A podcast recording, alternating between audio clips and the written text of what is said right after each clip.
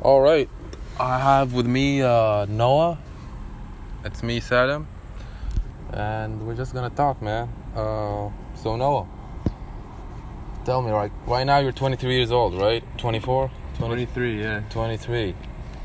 Describe to me, because our subject, our our, our podcast is more about the the truth, whatever that means to you spirituality and growth because I know myself five years ago I was a completely different person. I was just waiting for Friday nights to go out with my friends. I was just wanted to drink. I wanted the girls.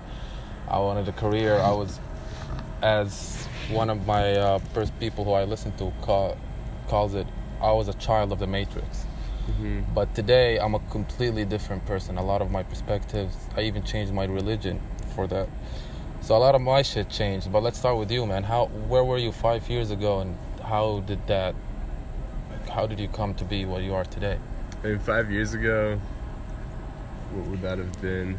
Um, it would have been 15. So that's where a lot of a lot of this journey all started. I think like the being getting more disenfranchised with the system, so to speak, to use that cliche word. Um, yeah, just I I, started. Uh, I had been. I had a really. I had a strange childhood. I was just hanging out with a a friend last night who had a similar situation we both had kind of like you. Like our parents were like kind of. They had extreme political political views and had weird people over, which was awesome. Um, at the time. But I'm glad I had that experience. But uh, we had like Libertarian Party conventions at my at my parents' house growing up, and I was homeschooled all through that time, and got to hang out with really interesting people, especially growing up around DC. Got uh, but then I, I switched and went into high school, so it was like a a jarring jarring transition. I think most people are by the time they get to high school, they've been so like brainwashed being in school, just to you know, Trying to fit in, trying to be like their peers, trying to be cool, popular. yeah, all, all that, and uh, how like the school system was was designed. I forget. I think it was some Eastern Bloc country. Do you remember which one? It was like the the school system. We adopted it, and it was originally designed around the Industrial Revolution to make people like docile and you know to make people Conform. subservient and conform. Like it wasn't. It was designed to turn you into like into a wage slave. That's how the school system was developed. The U.S. government pretty much just adopted it freeform, and I always think about that when, uh, especially in art classes, we would like that, that had a professor that would rap about creativity and like this and that, like from within, from within the education system that's like designed to stifle you and make you into a wage slave, and they're like, let's talk about being creative. But that was like a different panel, right? That class felt so different from Oh, yeah, other for sure. classes. Yeah. Um, but I feel like I'm, I'm really glad for having had a ex, like eccentric parents, like having a weird childhood like that, because other people would just fall in line. Yeah. Like, can I go to the bathroom? Like, no. like that that kind of shit. Like that's like, like, like how is that a normal thing? You Right. know, being like a being base almost an adult, and you're not allowed to take a piss. Exactly. Unless That's like that that kind of like training. You're like being trained like a dog to just like like no sit. and uh, just that the idea that going and taking a piss when another adult tells you you can't is this huge act of like rebellion and people are like whoa whoa no he went and took a piss like it's like yeah yeah to pee I get that. So, like are your parents still together, or did you did they? They, they split up. They split up. Uh, after I went to after I went to school. Um, that was uh, I don't know. I feel like that experience always jars people, especially when it comes late in life. Like if it if it happens before you're seven, 6 Mm-hmm. you don't really. Uh, it does still affect you, but not as much when you get acquainted with your parents being together and you being a unit, and then that breaks away when you're reaching adulthood. And that, for me at least, was an experience that made me think about reality twice because it shifted the security I had thinking So about my parents. you? When when the, sh- the shit first happened, it was I was eighth grade, so I was like probably 14. Okay. But they had a very sour breakup. It, that took like eight years. It stretched between Oh. fighting and because my my dad's side of the family and my mom's side of the family are weirdly connected.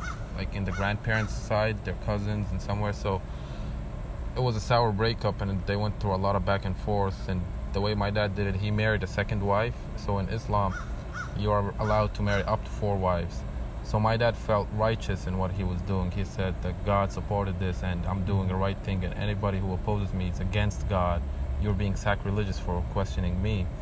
So that there was that dynamic, and then they split in 2012, but they didn't officially divorce until 2014. So it was a lot of like messy breakup for me, which I feel is the- basis of my trauma because my dad was my hero. He was uh, he, he he was like making six figures when he was like 32.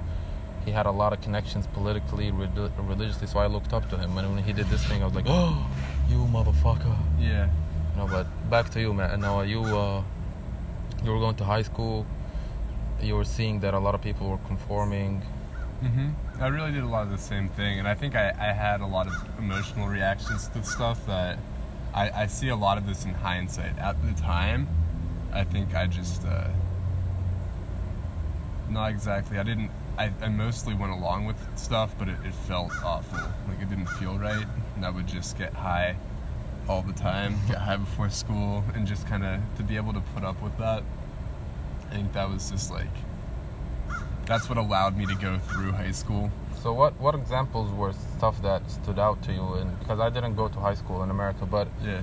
And a lot of TV shows and a lot of movies, which I feel re- misrepresent what's really going on though about schools Yeah. and everything. But like, what was your experience like in if you would name three examples at least that were like uh, essential that made you look at things twice and not trust it? You know, Oh, oh, for sure. A lot. For I mean, right off the bat, like there were like seven suicides in the four years I was there wow. at this high school at uh, Woodson Woodson High School in Fairfax, Virginia, which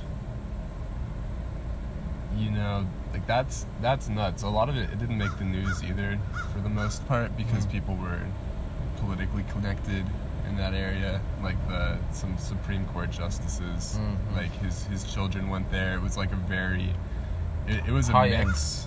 Yeah, it was a mix. You know, like my family was just upper middle class, and there was a lot of that. There was different socioeconomic statuses, but there was a significant amount of extremely powerful people.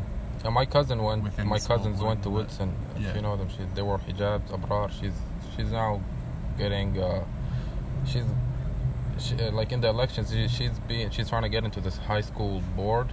Yeah. They're brainwashed. Like they're they're Islam, they're Islamically brainwashed. And if they hear that, I'm sorry. That's what I think. and they're politically brainwashed. They believe in the Democrats. They're they're into the blue, uh, blue and red and all that stuff.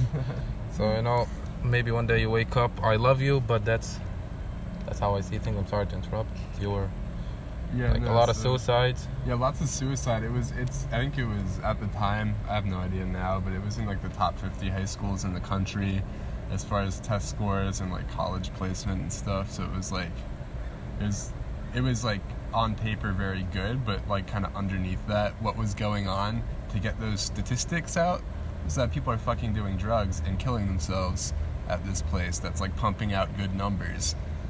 But underneath, there's like the people that don't even survive all the way through, you know? Um,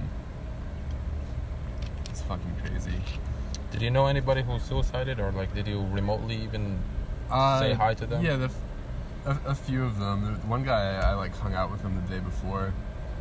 Um, I, I, I didn't know any of them very well personally. Like some of them were people I smoked weed with or had like uh, were friends of friends. You know, it wasn't. It was a big school. It was like two thousand people. Mhm. So kind of like a medium-sized school. So you, you definitely don't know everybody, but we, Yeah, You yeah, see but like people you- around, Yeah, it's- you it's said weird. hi I to them. You hung out with them once or Yeah, twice. No, so I were- was, I was, uh, I felt fucked up one day, and I was, I was talking to this guy who ended up killing himself the day later. we'd like made plans to hang out, and I just remember they'd like announce it over the PA system, so like once in a while, which. uh What's the PA system? So yeah, like the like the speakers, you know, like you'd, you'd like you'd be in class and like the, Oh. the intercom would come on and they'd, they'd be like uh like so and so has died, you know, like they would wouldn't never- say killed himself. Oh they no, would they would died. never say that. Yeah, but it was always and like so. I, I remember like in my senior year, or was it my junior year? This this one distinct moment where I had gotten so used. I think this is like, I don't know if I'd go as far as I think that's like a secondary programming thing, which I mean like people aren't directly engineering that, but that that leads to like the being traumatized and being numb to stuff. Like I was like, oh, number four, you know, like that's that's like all that popped into my head. Like I just like my mind just went like blank, and I was just like four. Four. It's the fourth one. I was like, okay, on with the rest of the stuff. And like, meanwhile, people are freaking the fuck out because like they know it's like another person killed themselves. So I was like, this is what this is, you know. And for anybody who thinks we're way out there, we're even way more out there in what we think, and you'll see that coming up in our conversation. Uh, so, suicide, at least where I grew up, was unspoken of, Yeah. and it was covered up when it happened. I didn't, I didn't know anybody who killed themselves remotely, closely or not.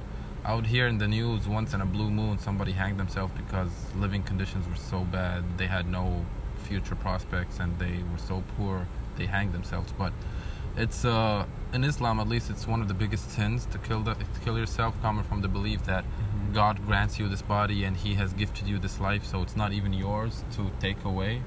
In a sense, I don't know how I feel about that. I just I don't agree that suicide is a viable uh, solution to anything it's an escape route and that does that does not mean i dehumanize or i don't you know don't agree with anybody who uh, not agree but don't feel the pain of anybody who goes through that pain and then then kills kills themselves because you got to be in their shoes. For if if everything in life every single option you have seems like a no option and the only good option is killing yourself you must be in a very dark place. But going back to your school thing, that's a very uh, dangerous indicator, you know, because if you were in the top 50 high schools, good good grades, good uh, good test scores, you know, people going to Harvard and Yale and Ivy School leagues, that would look good on paper, but the fact was that people were killing themselves. That means they were deeply dissatisfied with what's going on. So that was one example of how you started to see reality around you break down in high school. Mm-hmm. Yeah, because you, they they believed that it was real enough to be worth killing yourself. Mm-hmm. All of the, the like high school life situations, you know, like none of it. Some of them had crazy crazy stuff going on that I won't go into because it's you know their their families and their privacy. But for the most part, it was like it was there's nothing extraordinary. Like it's it's it just seems like that at the time. I think that's where like some of the social conditioning starts Mhm. that you know these uh, external life things like like grades and where you're going to school and your future in in like that very pre-prescribed like first you go to high school then you go to college then you get a job and it's like it's the next thing and the next thing and the next thing and like then you make more money and more money and uh, it's like a race to nowhere you Mhm. know Mm-hmm. um, not doing what you want to do these are just the things that are laid out for you Okay. um, and that seems super important and that seems like that's that's those are the options and this is what you have to do and this one thing happened and you know you're you're struggling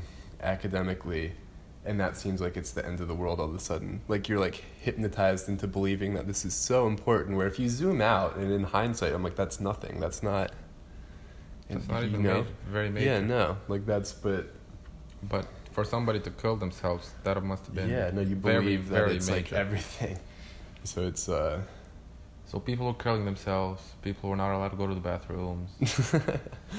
yeah, I mean, and it, Uh, for me, there, there there's always a catalyst that pushes you beyond the fence, but there's events that keep accumulating and Uh-huh. pushes push you towards the fence. You know, for me, I'd say one of them was religion. because my dad was so religious and I adopted that religion like wholeheartedly. But there was a lot of contradictions, and Islam is one of those religions where you have to conform. There's like there's no way of free thinking. Free thinking would be blasphemy. Mm-hmm. If you would think any other way of what the collective Muslims before you have thought and you would have different ideas, they would always bring you down. You don't have enough knowledge. You don't have enough years of study. Uh, who are you to think talk about this stuff? This stuff was in the Quran. This was stuff talked Muhammad talked about. Never talk about this stuff. So they always push you to that conformity for big period in my like teenage years. I believe that I I wanted to be accepted in the Islamic community, seeing being seen as a holy person, a person who was close to God, following this stuff. But as I reached senior year in high school, a lot of this stuff started to break down, and I was not resonating with it. And uh, slowly, I started straying away from the path that was going on. But I didn't have a plan B. Like if I have let go of the old stuff, I didn't have a new thing to to hold on to. So I did not really, really let go. But I was starting to break off from the indoctrination and you know conformity and all that stuff. But uh, go on, like high school suicides, stuff like that. Yeah. Um, What was the first true subject that kind of jarred you when you looked into it? well, I remember I'd always heard my parents talking about uh, like the Federal Reserve, and like I'd hear like at these like libertarian convention like potluck dinner things that we'd have, like I'd hear conversations like that going on. Mm-hmm. You know, like and at the time I was like, I think it was, it kind of just primed me for this stuff. You know, I I had a very low level understanding of what was going on, but like I heard all these subjects, like they were like the, um, bit like, yeah, like the individualist type philosophy instead of just joining a group, like the mm-hmm. red blue false dichotomy. Like I understood that at a really early age. I think one of the, the biggest like mind blower things I had, so I used to, I, I would never be able to fall asleep because I'd be thinking about crazy stuff like this as like as a young child, thinking how everyone, not everyone, but most people, people who are very in the system, they they believe so strongly that they're right. I think that's a sign of intelligence is like is questioning, you know, being less sure of yourself because you that's the only way you can get new information. But so many people are just they're a hundred percent like you ask them they're a hundred percent right that the Democrats the Democrats are right and there's people on the other side they're like the Republicans are right. Like how can you just be like you just like you believe that deep down? Like what the fuck like I remember I just that was just blowing my mind. I was like how can it be split roughly half and half and they both have like contradicting ideas Both that they believe. hold so strongly? I'm like but I was looking at it from a third third party like third person perspective like not um like I was getting that perspective from my parents and I was like how?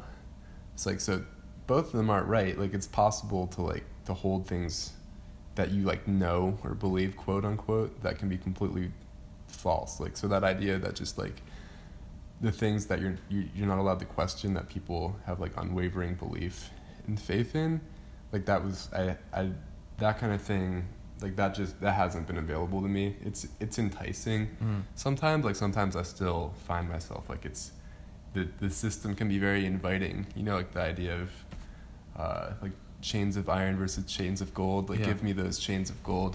Like just like look like it's so shiny you can have Mhm. a nice job and a nice car and this nice you know and you just get some a little bit more debt and you know you, do- you do these things and The devil seduces you. I mean, it's Yeah. a it's a metaphor of the devil. We don't necessarily believe that there's a devil out there, and like Yeah. God, you know, Jesus and devil and uh, and Satan are yeah, actually it's all fighting. symbolic It's all symbolic, but the devil is is portrayed in a lot of traditions as a seductress. You know, he Yeah, comes yeah. with you good clothes, he offers you Mhm. good rewards, but usually you regret taking those decisions because you're putting yourself into bondage.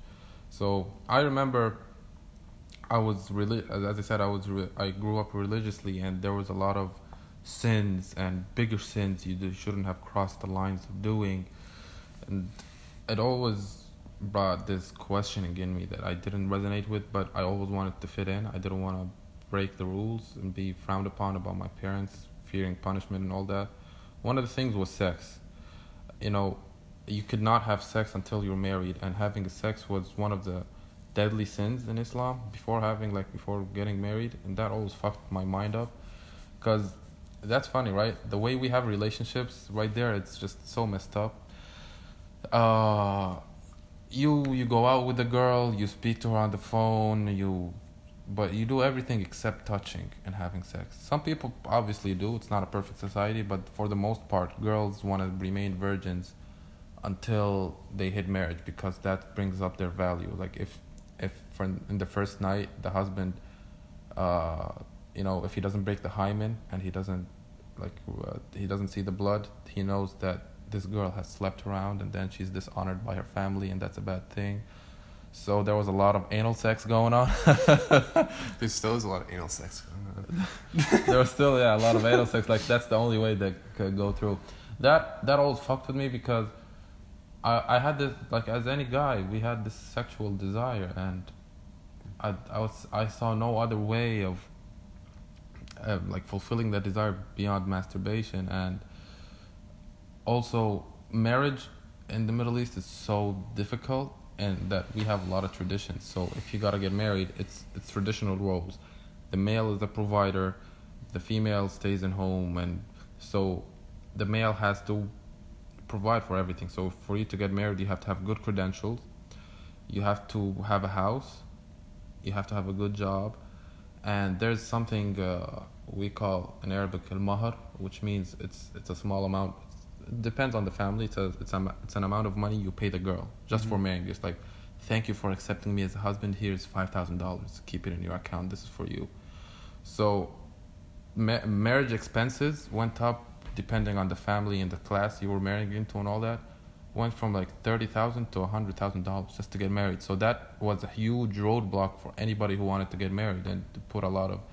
That for me, that was the first thing that made me feel uncomfortable about that stuff I remember in my uh, junior, uh, sophomore year in college, I uh, I started drinking, and in Jordan there, since there's a small Christian population, they allow for the there is some liquor stores in Jordan, but the only people who can own them are Christians.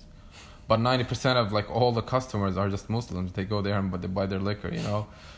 Uh, so I got drunk and it felt so good and i felt like wow why is this thing so it, it was like small things started to break down my i had strong beliefs about things for me to fit in in some way or another and as i broke those beliefs the lies started to become more apparent to me and i could not live with those stuff you know that was that's how i started getting into this stuff a little bit.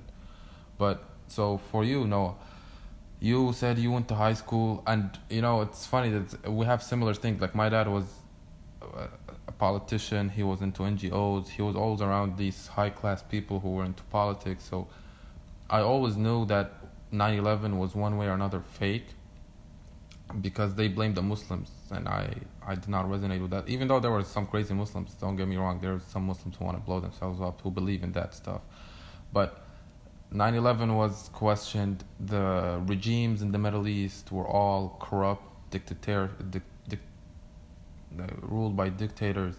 I knew all that from a young age, and that was a good thing because that brought a lot of like high thought, higher consciousness since I was growing up. So that, as you said, it primed me up. So when I got into like college and started being an adult, I was ripe for whatever information was. I did not shut it down, you know. But uh, so like, tell me about your last year in high school, how you were as a personality, fitting in, not fitting in, going to college, applying for colleges, all that funk, because that's a lot of high school. That's where it gets real. Like, I feel like the first two, two and a half years, just playing around, you know, fitting mm-hmm. in, doing drugs, this, that, and the other. But then the last two years, last year, it's, it's about preparing your college essays, you know, applying for schools. It starts to get like what you call the indoctrination starts to get more real and real and mm-hmm. you know yeah no i i definitely like i kind of i think it, it it broke me mostly like the system like i did it you know i did all this stuff um just to without going into all the detail like i just i just graduated uh, with a bachelor's in engineering in december and it wasn't until the last last year or so of that that uh, I was kind of going through the motions for the most of that most of that time, and the last semester I was like, wait, what what the fuck? what am I? How much how much debt am I in? What am I doing? Do I actually want to do this? This is what I want to do with my life. Like I'm gonna go go get to make all this money now, but like I don't want to do that. Like I don't want to work 50 hours a week doing something that I'm not interested in, you know? And like that's and I felt shame for saying that. It's like I don't want to work 50 hours a week doing some bullshit and it's just like how could you say that? how could you say something like that? You're so ungrateful. Like why would you not want to do I'm like who the fuck does want to do that? Right. I'm Like how no, like that's that's uh that weird like Protestant work ethic Mm. type of ideal that that's just what you do. Yeah. Like that's I think that's insane. Like you need to work hard. There's no way around it. You need to work hard, but To make But money. at what? Exactly. For who? for who? For yourself? For someone else? For you know, like in the ha- most of the jobs I could get, especially in this area, were like were big defense contractors. Like you know, all the Lockheed, Boeing, Northrop Grumman. Like those were the type of those were my opportunities. Mm. I was like, I'm not gonna go work for Satan. like, what the fuck? I was like, I don't want to. I don't want to. I'll get yeah, I'll get paid bank, but I'll I'll know I'm like helping. Like ultimately, I'm like I'm helping to blow up little brown people like 2,000 miles away, or however you know on the other side of the world. I'm Yeah. like that's. I'm like I'm like I know that wouldn't that wouldn't be my job title, blowing up brown people. But like that's that's what the fuck is going. I mean, there's there's that's a vast oversimplification of Of how it works, but you're geopolitical con- war. But like yeah. that, that was I was like, this is, you know, I'm like I don't. you're contributing to that machine. Yeah, no, and and what that's doing, what that's doing to this country, what that's doing to to my country. And you know, that's like just the whole. I was like, I don't want to do that. Even even if uh, outside of something more a more menial job, like a more, that wasn't maybe the, the corporation isn't as like inherently evil. evil, but still, like it's it's not what you sign up for when you go into school to be an engineer, a scientist. You know, Yeah. they, they they sell you on all the sexy, hard science stuff, and like they like, show people like working in a lab and you do cool experiments and shit, and then, you know, So it's like when you look at job applications, it's like, are you able to maintain a professional appearance and are good at Excel? It's like, yeah, I'll sit in a cubicle and punch shit into Excel all day. You know, like that's that's not what I signed up for. Like going into it, like I could have looked at that, but that's not how it's sold to you. It's like this next thing, this next thing, this next thing, and then you, you feel like you're getting towards the finish line, and like the next step, I'm like, this is just more bullshit.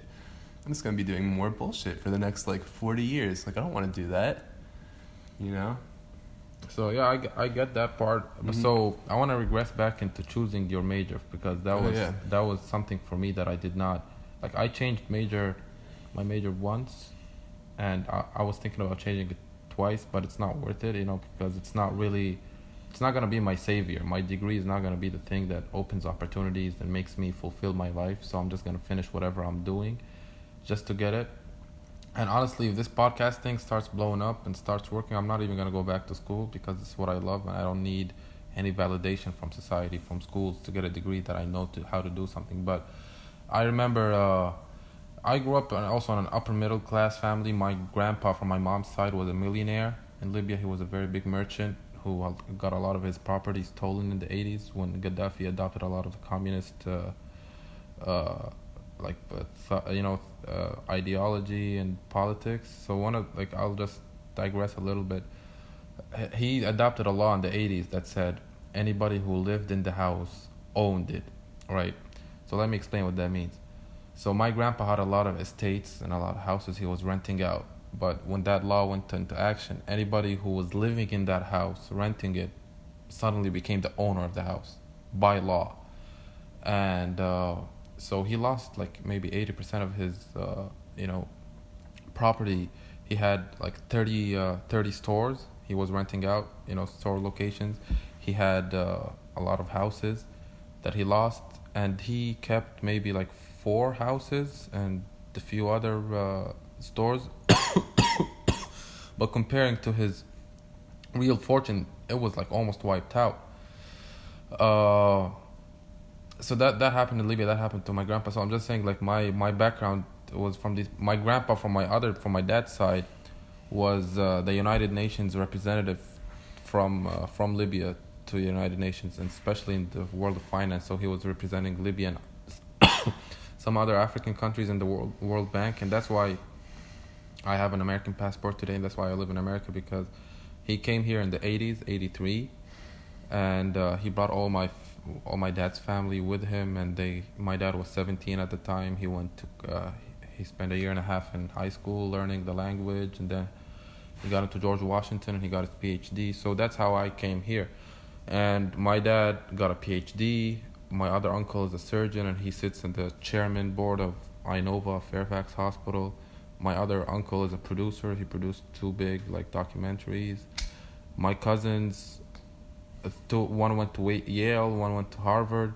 Their brother now is doing medical school in Yale. My other cousin is a social media star. She's a so I come from all these fam this family of overachievers. So I felt a lot of pressure always to do something big. So I, you know, coming to that decision, I know my deepest self that that was a big decision. Like choosing your major is something major because, uh, no pun intended, uh, because it it determines your whole life path, or at least that's what I thought. Like what you choose, what you graduate is is what you're gonna be doing for the rest of your life, and you're gonna grow in that path and I knew, I knew for a fact that I was not ready to make that decision when I was 18 mm-hmm. or 17. I was not. So I had to kind of rush in a decision, try to fit in. So I remember th- like making that decision was so funny. I, I remember that growing up in high school, I loved playing online games so much. So it was between becoming a game developer or uh, an engineer. So I I thought always that the engineer title was more prestigious Mm-hmm. So I went to, into telecommunication engineering. I my thought process was okay, I'll be able to work on the infrastructure for online gaming and like perfecting that because it's telecommunication, and I went into that, but it was just so difficult. It was a lot of physics and calculus. I, it's not that I was not good at that, but I did not enjoy doing that. I could I did not enjoy doing a lot of the homeworks, you know, the online assignments, you know X Y Z FFX. I just had enough of it in two years. I did not did not resonate with me, so I know I did the wrong decision at the time. That's what led me to choose that major. But then, like th- three years in, I woke up one day. I remember I just woke. I was in bed, and I was like, wait. I was taking a circuits two class, electrical circuits two. I was like, wait, is this the kind of stuff I want to be waking up, like being 50 years old, doing this stuff? am I gonna be enjoying my? I was like, hell no, no, no, no, no, no. I made that decision wrongly, and after that, I remember took a gap year. I did a lot of drugs. I stayed out of school. I was just in a place where I was lost. I didn't know what I was doing. But that's for me. What I was trying to say about what I was trying to say is how that indoctrination, conformity, living up to your parents and society's expectation led me to choosing the wrong major for the wrong reasons and led me to an unsatisfied college life. So they, so I feel part of the indoctrination is to get you into college early before you make these big life decisions. When you sally you up with an absurd amount of debt. Here in America, that's yeah, sad. yeah, yeah. You like sign a piece of paper, and you may be in debt for the rest of your life, for like making that financial decision as a fucking child. You know, at 18 years old, you can you can put yourself in like a hundred thousand dollars worth of debt with n- no job. Like you don't have shit. You, you, you like then you're you're kind of roped in, you know, mm-hmm. for you got that degree and you realize you don't really like it and uh, yeah. but this is your best way to make money right now and you you have all this new debt all of a sudden so uh, maybe you're gonna shut the fuck up and just take that bullshit cubicle job and do it because uh, yeah, you, you gotta you gotta pay that debt. so what what kind of engineering did you uh, study? I did material science. Um, actually, I enjoyed I, I enjoyed it. I liked I liked a lot of aspects of it, and I I've, I've thought about going back for grad school and uh, actually actually doing more cutting edge, real hard science research and development stuff, but which is very difficult to do with an undergraduate degree. But I don't I don't want to make that my whole life. I think that was the thing. I I chose engineering.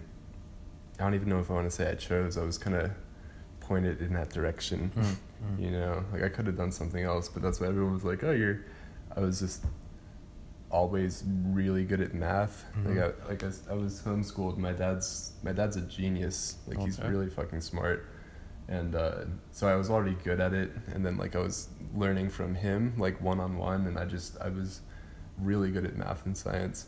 Does your dad work for the government by any chance? No, Okay, no, no. He has his own. He has his own business. Nice. Um, but he, uh, yeah, so they were like, oh, well, obviously you're going to go be an engineer because you're good at math and that's the best way to make a bunch of money if you're good at math, you know? Like, I like, I think, I like playing around with stuff like that and building things and, you know, making, uh, doing, doing crazy chemistry stuff in the garage. Mm. But, So you're kind of in ali- you were kind of in alignment with the first decision you made, but Yeah. you were also pushed in that direction. It was not coming from your pure wanting and pure desire or passion. No, it, it made sense, it made sense. but it wasn't what. It's kind of like you know, like I also like to cook, but I think I would hate being a cook at a restaurant. That's true. You know what I mean? Like there's, it's not necessarily. like the idea of making what you like your passion in your life and the only way to do that is to get a degree Uh-huh. now sounds absurd like some people like to cook some people like to draw some people like to do different kind of things but the idea that you need to go f- in a school for four years and pay so much money and waste so much time in order to start working was just I didn't I didn't like the idea. But again, all my family members from both sides had degrees. Some of them had PhDs, and that for me seemed the path to go. There was no other path to go. And and actually, you know, I remember that my parents applied f- to college for me. I didn't even do the application. They, I was. Uh, I graduated high school. Then we went to Libya. I, I was I graduated high school in Jordan, and in the summer we went to Libya, and my parents were in Jordan, uh, like for two weeks in in uh, in the summer, and uh, so they did the application for me. They gave me a phone call. They're like, okay, what kind of major would you want to decide? And I was on the- on the phone. It was like it's funny. I made a decision on the phone. I was like, what what kind of did, what and they chose the, they even chose the school. They did not give me an option. I, I remember I wanted to go to a different school because it was where everybody was going. It was a popular school. There was a lot of students, but they said that, that their friends and their experts told them that this private school is better and has like it, so they they decided the school for me. They um, they asked me on the phone real quick what was what what major do you want to go to, and they gave me options between uh, electrical engineering, telecommunication engineering, uh, mechatronics engineering, software, computer science. Like it was a technical college. Mm-hmm. So I I already made up my decision because I was thinking it would either programming games, software, or oh, I had to do anything with gaming because I loved gaming so much. So I was like, oh, this is telecommunication, is internet, and internet online gaming makes sense. I'm gonna go telecommunication. I chose that. They paid for that. They did everything, and they uh, it was a private school, so you got accepted easily. You just pay the money and you get there. So that's what happened, and then that's how I went to college. It was not even that big experience where you choose a college and you go there, and they did that for me. And I remember going to the orientation, I was like, "Oh, college life," and I went to a, a, strictly boys' school for, for like all all my school career. So going to college was like, "Oh, now we're gonna go to school with girls." that was like fun. But yeah, just saying that you know, going into college was also this process of following what society wants you to do, and this is the theme of this podcast. How did me and Noah slowly start to unravel the lies within the system? What kind of stand it out, make us break away from what other people did? We're not perfect examples. We don't have perfect lives, but we at least I can talk for myself. I I, I am now in a position where the information, the research I did, I trust it, I believe it. It brings me empowerment. It makes me see the truth, and it it gives me also purpose. And I'm glad that I did that. I'm not a sheep. I'm not just a follower of the system. And any, everybody has. And what's also like mind-boggling for me is for me at a young age to know this stuff, to know about reality this much, and the adults in my family, the people I used to look up to, st- are still children of the Matrix. It always brings me to dissonance because I always thought of myself less than, and they are higher than because Mhm. they have these degrees and they've like have got houses and they figure shit out. But that took me a while to get over, but it just still blows my mind to this day. Sometimes looking at my uncles or my people who I look up to who are still children of the Matrix, and me sitting right here, being like, all that is a facade. It's a waste of time. It's a waste of energy. It's stealing your individuality. That was the hardest part for me to get over. But so college was a rough ride to me. I still didn't graduate. I'm 25. I still didn't graduate. But you know, you you went on and graduated. Your experience was different. You went, you did the four years straight. There was no interruptions. You finished your school. You graduated. But as I know, you still haven't got a job that aligns with your degree, and so you can talk about that. Where does, how do you feel about that? Where are you today in that? What are your aspirations? But how do you feel ultimately?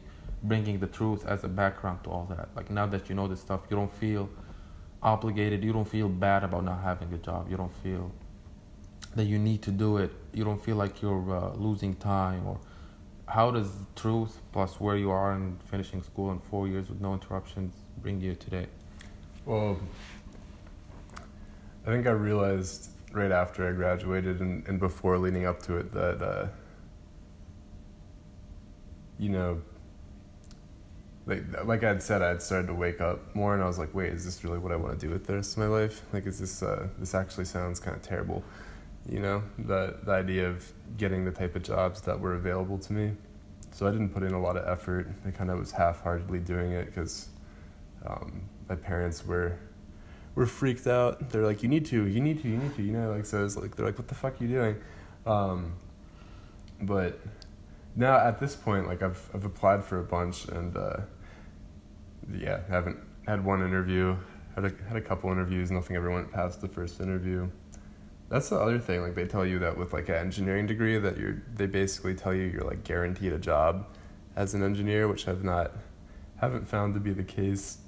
um, and yeah, that that that feels uh, that's disheartening. That's mm-hmm. like you know, you're told the whole time, like, hey, yeah, you'll probably have a job before you even graduate. Like some of the top people in the class did, but like just because you do it, you know, and that's kind of like an entitled thought, but that's yeah. what I was, that's what I was told, mm-hmm. you know, mm-hmm. that didn't come from me. That's what I just believed that people told me that, okay. you know, like that's just how it works. Um, I think also realizing that I'm, I'm glad it was difficult and I'm glad I didn't find anything because that, that made me question that was like that was a gift in disguise.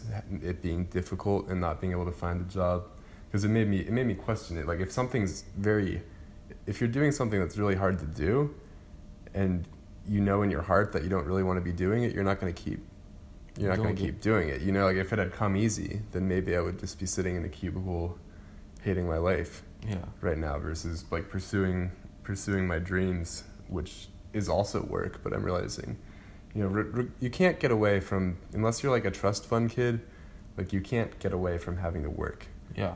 You know, like whatever you do, like uh, you could, uh, I could, I worked at a, at restaurants a lot, and that's hard work. That sucks. Mm-hmm. You know, it's not for me. Some people like it, but uh, it's not a lifestyle. I don't think anybody, when they ask them as a child, what did you want to grow what do you want to be when you grow up? Nobody said the server or a cook or oh, or a manager at a restaurant. I don't think that was the answer for any kid.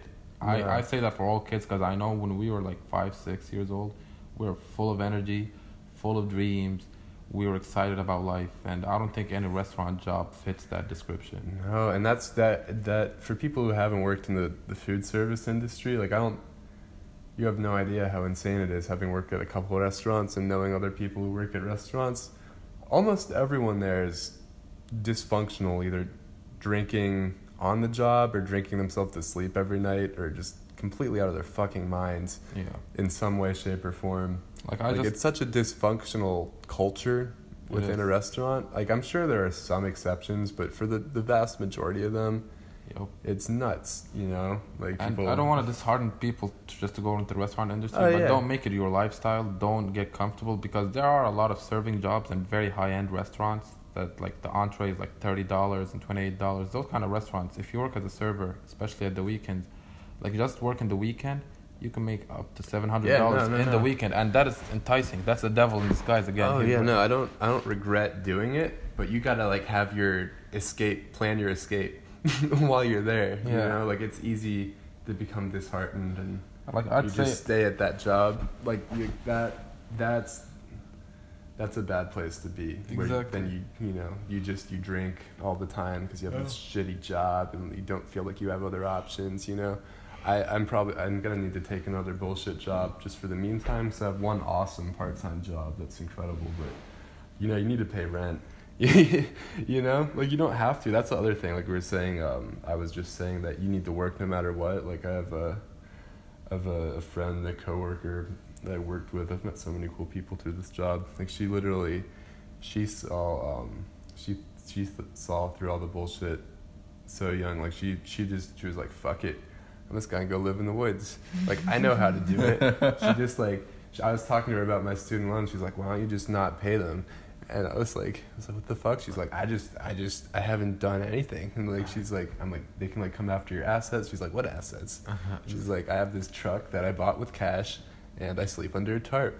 She's like, what the fuck are they gonna do? like they And don't have shit. I actually like I admire those people. But that's work. That's what Yeah. I, I admire those people because they take what we talk about in this podcast and the truth, they take it to a whole nother level where it becomes 100% their life. They believe it and they do it.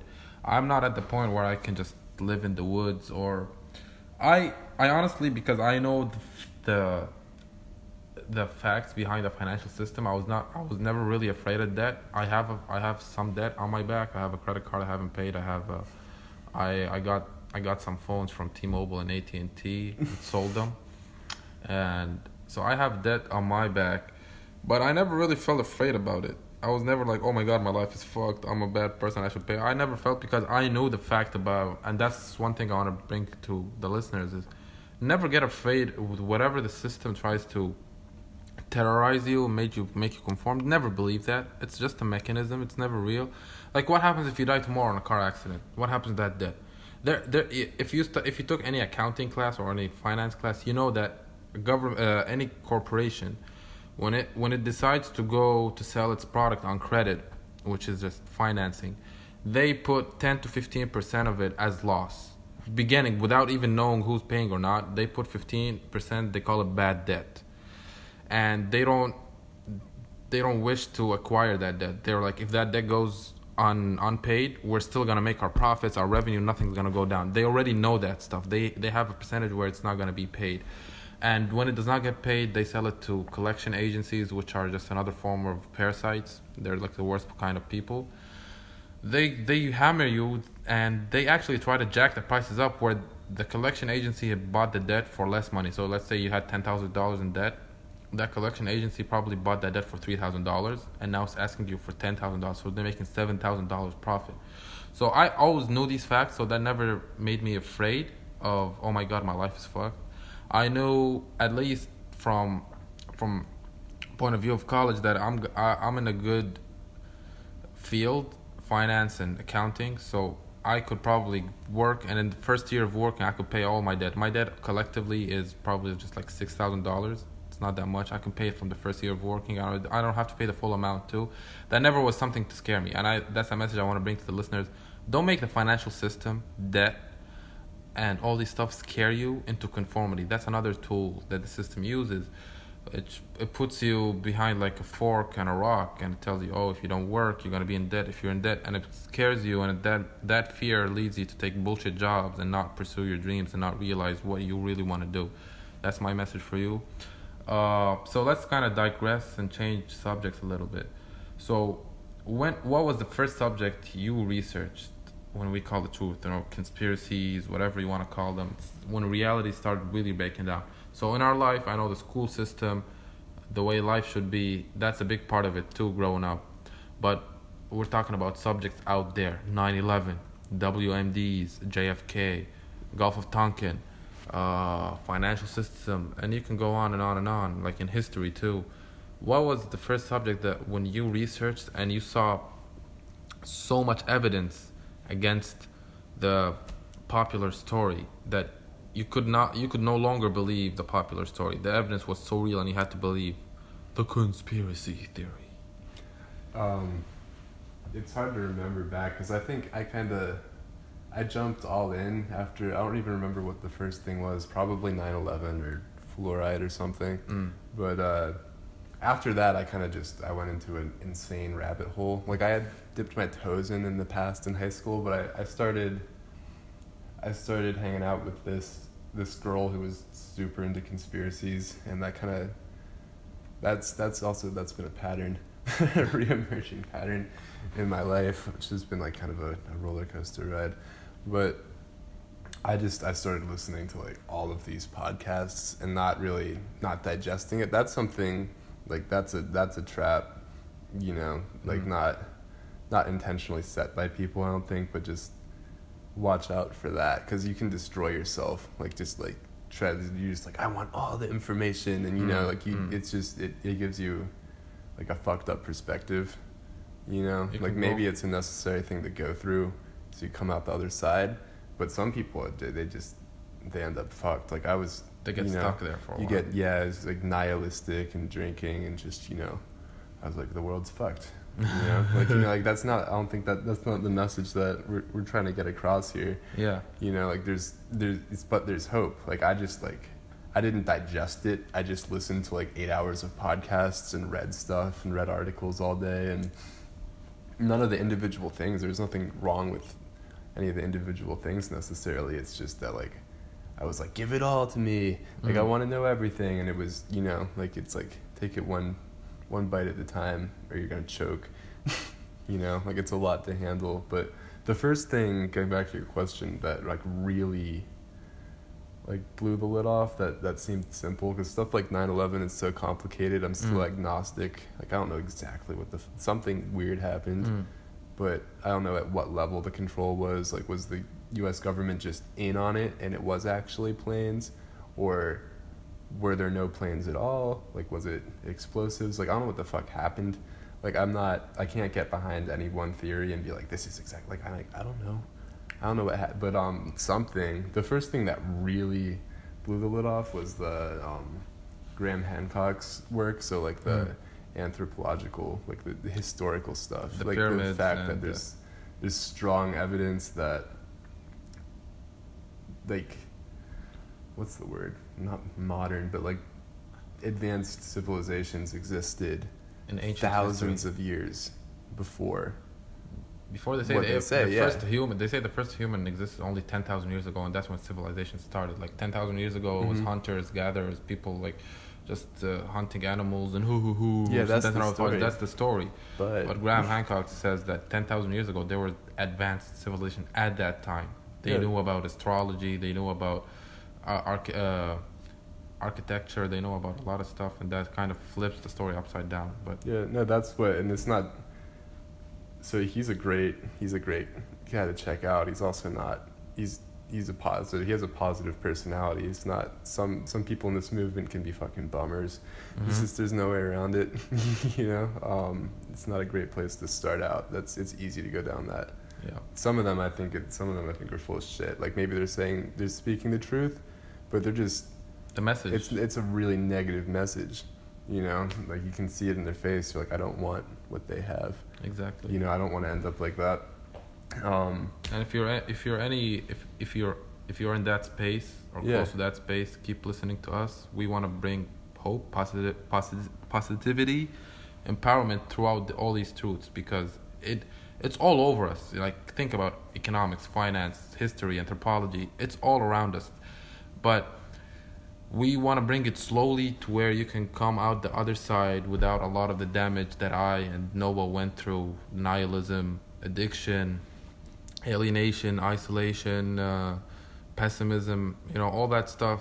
That was an important part of my journey. I wouldn't have it any other way, but I want to help people who, especially now, are in high school and college, who are reading about this stuff to go out the other side and I will provide resources, people to research. I will bring like it'll this this shit will be awesome, man.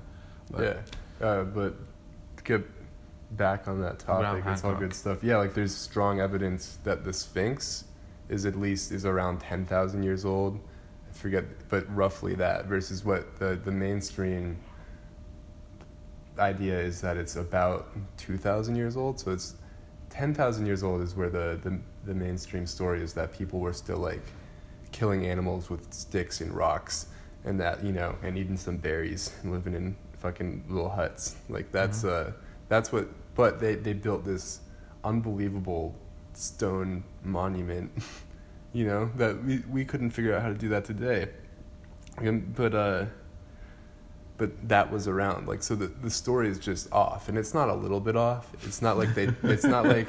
It's not like they were like, oh well, they actually, you know, like they metallurgy was invented like a thousand years or Yeah. 500 years later like yeah, i can see how you goofed up but like 7000 years earlier like there was this massive technologically advanced civilization and that's the other thing like you know what what survives? Like the fact that like like stone. Stone's the only thing that's left. Like you leave if they had a car i'm not saying they did but if they had something like a car made of made of metal and other synthetic materials that that'll it'll dissolve. Like like the earth will just dissolve it and like eat it and soak it back into you know anything other than just stone paper computers you know almost all of our information is on computers like i've heard joe rogan rap about this so many times like almost exactly what i'm saying but just that it, it if you start thinking about that like how do we know there weren't multiple cycles of Yeah. advanced civilizations before us Atlantis comes to mind. yeah, for sure. Like like what would be left? Like a gigantic Stone. miles of ice scraped across the entire continent of North America. You know, at the end of an ice age, like fucking like getting bulldozed, like scraping down to bedrock, mm-hmm. like Mm-mm. miles, two miles of ice, just like wiped clean, like no more. Whatever the fuck was there, if there were artifacts of something there, like that's gone. Yeah. There's there's nothing. Like Nothing it's like how can you say there there wasn't like there's some evidence of advanced civilizations from at least like there's Göbekli Tepe and the Sphinx. And there's pyramids way in back. Mexico, I guess, or in Oh, yeah, Central sure. America. Yeah. So, I don't want. Uh, I just a quick question Mhm. is I think that the people, the civilization that built the pyramids and the built the monuments, they also had prophecies. They knew what was going on. Mhm. They built those stone monuments for a certain reason. They built it for us. They did not build it for themselves. They might have used it for certain things that are not available today, but they built them to stand out. They wanted to like you know how if you believe in the moon landing or not, that's a different subject. But you know how when they went to the moon, they hanged the American flag. They wanted to say we made it here. It's it's like putting an imprint.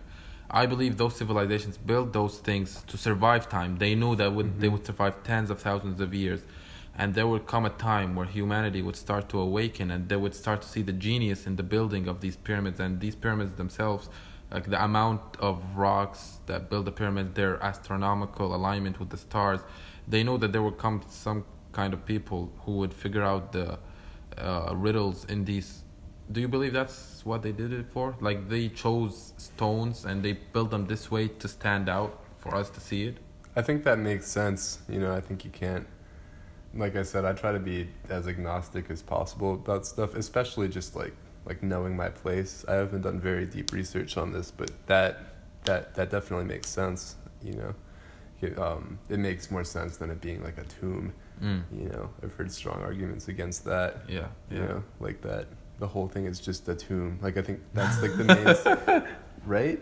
I don't like think of all the effort built into the pyramids. Like it took took them like years and years and years to build the pyramids, like tens of years maybe, just to bury a king. Like the, all that effort to bury a king. I don't.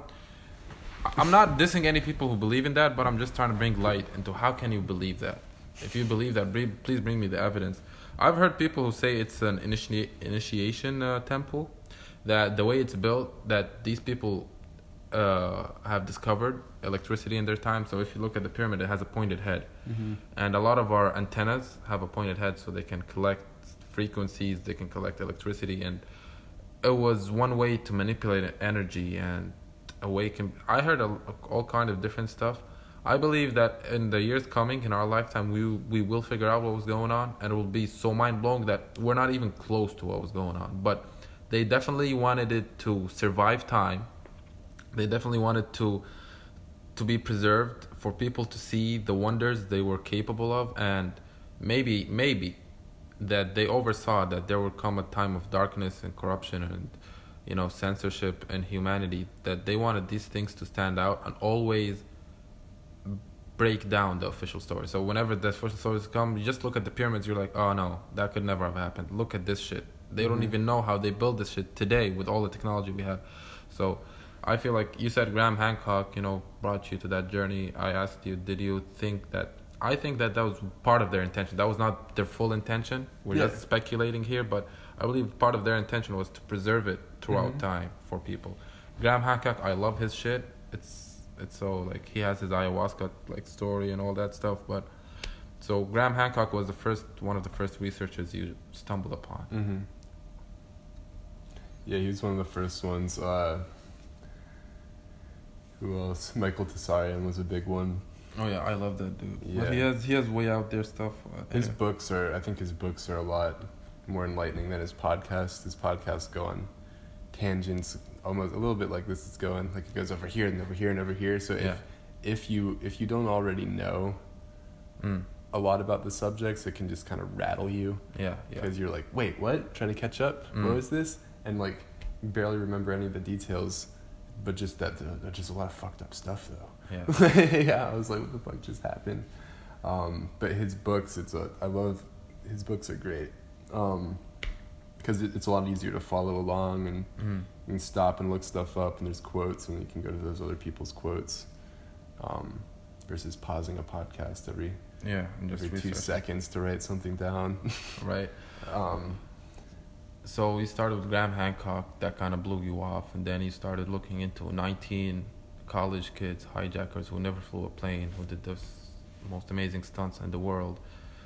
That couldn't be true. And slowly, it's a rabbit hole, guys. I warn you, if, if people who are listening to this podcast are, have already been on that path, so I'm not talking to newcomers. But if there's any newcomers, it's a it's a jarring path. Like the more you the more you know, the more you realize you don't know, and you want to know more. And that's what Mhm. Noah was uh, warning us about. Don't go into this so excited. There there's a lot of good research and a bad research. Try to choose the people you listen to. There's a lot of people who bring you positivity out of all this stuff. Some some people just are negative and they talk about this reincarnation trap and don't go to the light and a lot of stupid not stupid, a lot of stuff that confuses you and keeps you in your shackles. Where the ultimate objective about all this stuff is to unlock the shackles in your mind and to free Yeah. yourself. You know. Mm, that that reminds me of something. And yeah, before I go to that, just the ultimate goal is to realize is not to get you down and, and afraid. It's it, you kind of it eventually. I think you might have to go through some amount of pain, and maybe, you know, Yeah. I love what you're doing here. Like maybe you'll be able to help people navigate that a little That- bit. that's like the a, whole like goal. A I don't want them to podcast- go through- podcast shaman. but uh, yeah, that I think you you kind of you. It's, I saw like there's the concept of optimistic nihilism where like you you realize that it's kind of bullshit, but not not life and everything is bullshit. It's just this thing like you're calling the matrix, and a lot of what people think is real is it's, it's not it's not anything to get upset about. You know, like it, it makes you feel so much more free Yeah. that's another thing that it wasn't even it's something that I came to myself like I said I I enjoy math and science and I'm pretty Mhm. good at it and took some really high level like grad school level classes as an undergraduate Mm-hmm. um, and would just go above and beyond some of the classes to look into stuff more deeply. But I think I realized that I think people there's like the cult of the expert. Like people believe in the experts and like you know you just defer and sometimes you need to you need to be able to delegate. Like that's Yeah. how society works and how everything. But I think I realized like I, I learned about the, the cutting edge of science in a lot of different fields Mm. and realized how little we know Yeah. you know there's kind of this idea that we're like we're dominating Yeah. we're a dominating force and like we are And we're not. advanced but like and the compared experts, to what The you know? experts of today are the priests of yesterday. I feel in some sense it's that that what you're trying to say. Like the experts Yeah. today, they're the priests of about ancient history where they control all the knowledge Uh-huh. and they steer society. That's what experts are doing today. yeah even even just classes on like ad- advanced fluid dynamics and like in quantum simulations like simulating uh, semiconductors and, and battery materials and really super fine high level detail stuff like the cutting edge of what we ex- we understand at least like what's in the mainstream you know usually they say that like the military industrial complex is like 10 years ahead Mm-hmm. in terms of research, but like the mainstream cutting edge, I'm like, we don't know. We don't we we know enough to manipulate things, but we don't know what the fuck is going on. Yeah. Like we don't even know what just what you look around at. Like this isn't even like like theoretically, this is not solid. yeah, no, like being in a fluid dynamics class kind of brought me into this crazy state of zen Mhm. because I was like, like I, I realized and just like the same thing that I think your your awakening came more directly through like this the truth movement or conspiracy or research alternative research whatever whatever you want to whatever you want to call it movement but like you get to this state of zen kind of where you realize that this isn't real like this is like a construction of my mind and also of like the collective mind Mm-hmm. you know like i think that oh that's another thing that we haven't touched on at all but the idea of like the collective mind you know Like I don't want this first episode to be all over the place, but it's kind of kind of is already. But I mean, the thread we started on is how did I and how did Noah slowly, from our bring, upbringing, come to what we call the truth? Because ultimately, the truth. I don't. This is an argument that humans have had since antiquity, and it's not an easy answer. Is truth objective or is it subjective, Mhm. or is it somewhere between? I think it's both. So, bo- it's it's like a dichotomy. It is both, and it's not both at the same time. Like both are true at the same time. There is subject rea- subjective reality. So for me, maybe uh, Indian food sucks and it's not good at all. But for somebody else, it's the fucking bomb. They want Indian food every day. That's subjective truth. There's objective truth out there. So Yeah. did, did not did 19 hijackers with box cutters were able to bring down the most sophisticated defense system around the world is that true i don't think that's very subjective but uh, what we're trying to what i'm trying to say here is uh, we were trying to say how did we come up to the truth you know and not to steer away from that noah said he started research graham hancock. He's, he took Yeah, yeah, classes in uh, in his school about quantum reality quantum physics and that slowly you know I, I describe the process of you know you have a house and you start slowly start breaking it down. You know you bring out all the furniture then the flooring then the paint. You you're you're really emptying all the bullshit you that is in your mind you know to start with. You believe that uh, successful people make money. Successful men have a lot of girls.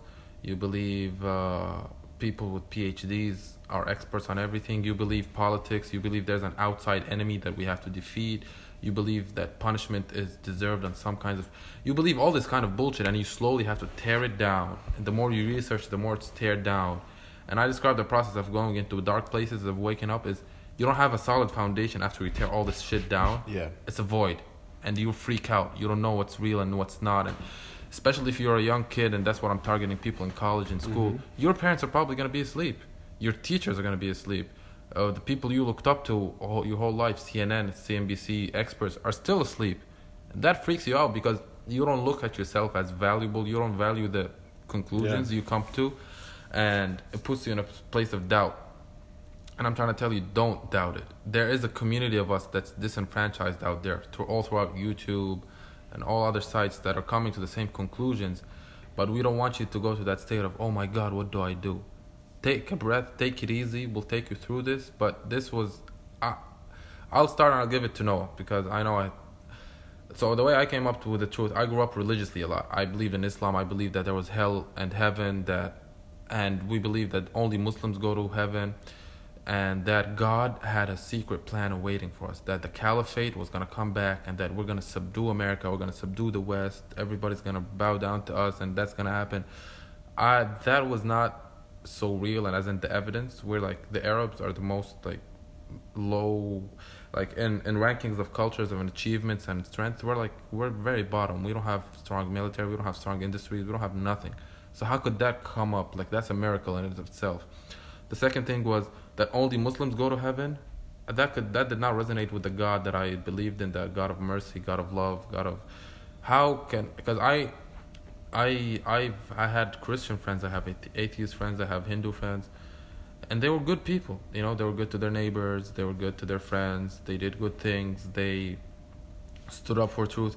So how could God put them in heaven. And the muslims will be like because today we have so much knowledge and they should read and they should know that muhammad's message is the only true message and they had no excuse. I don't believe in that. I believe that your conduct is is the ultimate proof of what you believe. That kind of stuff started breaking down my reality slowly. And then i started looking into the illuminati freemasons the symbolism all around us that's hidden in plain sight. Then reading about you know zeitgeist i would advise anybody to watch the zeitgeist series. It's a very solid research. It's uh it's succinct and cohesive and does not have a very negative message. They actually have a solution. Like those people have, even go a, like a mile ahead and they provide a solution. Like see all that bullshit? Here's how to solve it. Here's the system how it works. Here's how you uh, do currency. This is how you do resources. This is how you they have a solution too. Like it's not even so popular but they have a solution the zeitgeist people you go into military industrial complex you look into the american history the first world war i started researching all these subjects throughout time while i was going to college so i started hating going to college because all all my friends or all the people in college would be talking about uh, wanting to get laid, the next good drug, uh, Snapchat. Did you check her story to What's Kim his story? Kardashian doing? What's Kim Kardashian? with all the movies. I'm like, and I was I, I was at that phase of frustration, anger, and despair all at once. I had like the best mix. I was frustrated that I was not making a lot of money. I know all this shit. I should be using it and making money and not being a slave like this. I had frustration that uh, I was angry at the people around me talking about all this nonsense, and I felt despair because I know I didn't know any way out. I felt I felt free at the same time. I felt so locked in because nobody was listening, nobody heard what I wanted to say. The more I talked, the more they shunned me away. So researching all that stuff led me also to addiction. Because like oh nobody wanted to listen to me? This is not real? Okay so i'm just gonna go create my own imaginary world smoke weed get high and just enjoy myself on my own. And it was not a lot of good results but throughout this throughout all this journey i learned a lot to trust that you know not to go down those paths. And my ultimate like the catalyst you know that connected all this kind of stuff for me together was spirituality. When i took my first acid trip i felt like i opened my third eye. The symbolism started to make sense to me. And i understood the connectivity of a lot of this stuff and it brought me peace at the beginning. But i overdid acid and then what that wasn't good too. And but what i'm trying to say is spirituality is the link that connects all these subjects together and brings a cohesive story to our human like dilemma and how do we that, that's that's my story in a nutshell that's how i got to the position i am in and this is the subject of this podcast and i will give the mic to noah to talk about like in a nutshell how his his thing went through Yeah, I think some of it I didn't I didn't choose. You Mm. know, like I feel like looking back on my life, especially now, trying to think of like how could I not it seems like my life has just been one event after another, just being like violently shaken Mm, so mm. hard that I can't stay asleep, you know?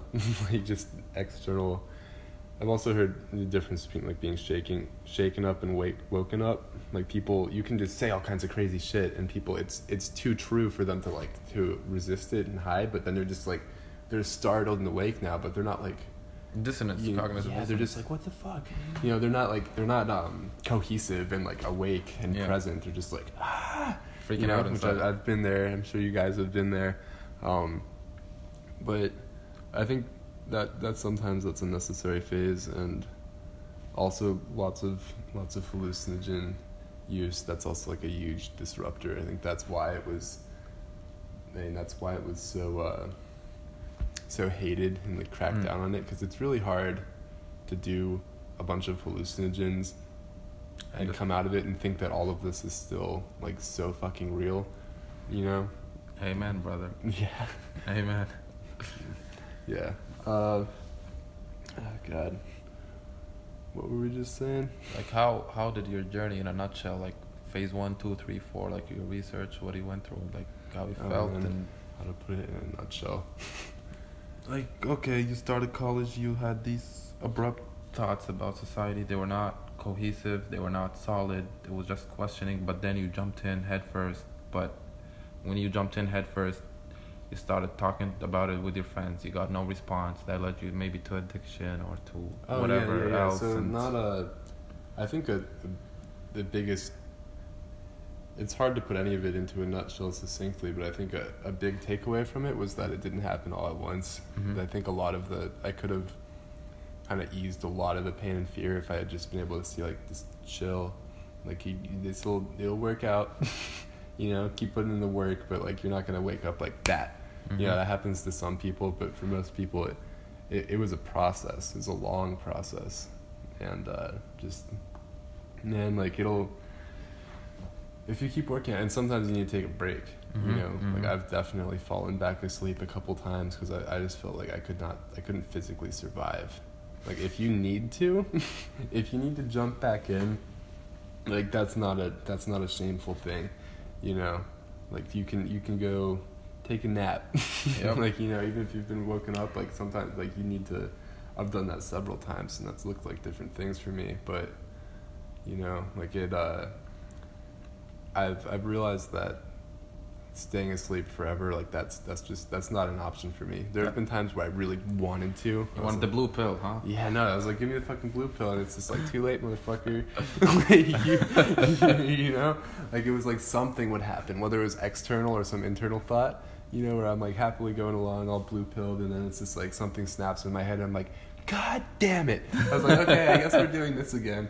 Like, yeah, I'm like I'm incapable Yeah. of it, so it's uh, yeah, like it's it's a it's a long journey, but yeah, I don't know to try to to try to sum it up, like lots of pain, addiction, having different different external things in my life when I was young and through high school, um, that showed me that you know there's there's other interpretations of reality at different levels of reality, whether it's like spiritual or you know the, the financial, social social systems, like all of that. Um, until uh, and then got into like the the truth conspiracy movement. Um, I read a lot of different uh, like Eastern mysticism and Mm. spirituality. Alan Watts type of shit. Yeah, and that can be its own. Trip. That can be its own its own blinders, like its own way of like numbing yourself and Yeah. just ignoring because it what's going on. But it's it's good, but you can't fall into it. You can. It's it's alluring. I think the like. Uh, don't become Alan Watts is what he's saying. yeah, no, like it's uh it's it's alluring, like and it seems like it's that real shit that they don't want you to know about. But Mm. like I think it's uh It's elusive. You never get to a point where you Yeah. reach that. You're always searching. You're always not there. You always need a teacher. yeah, no, that that's not yeah, the the guru worship is fucking bullshit.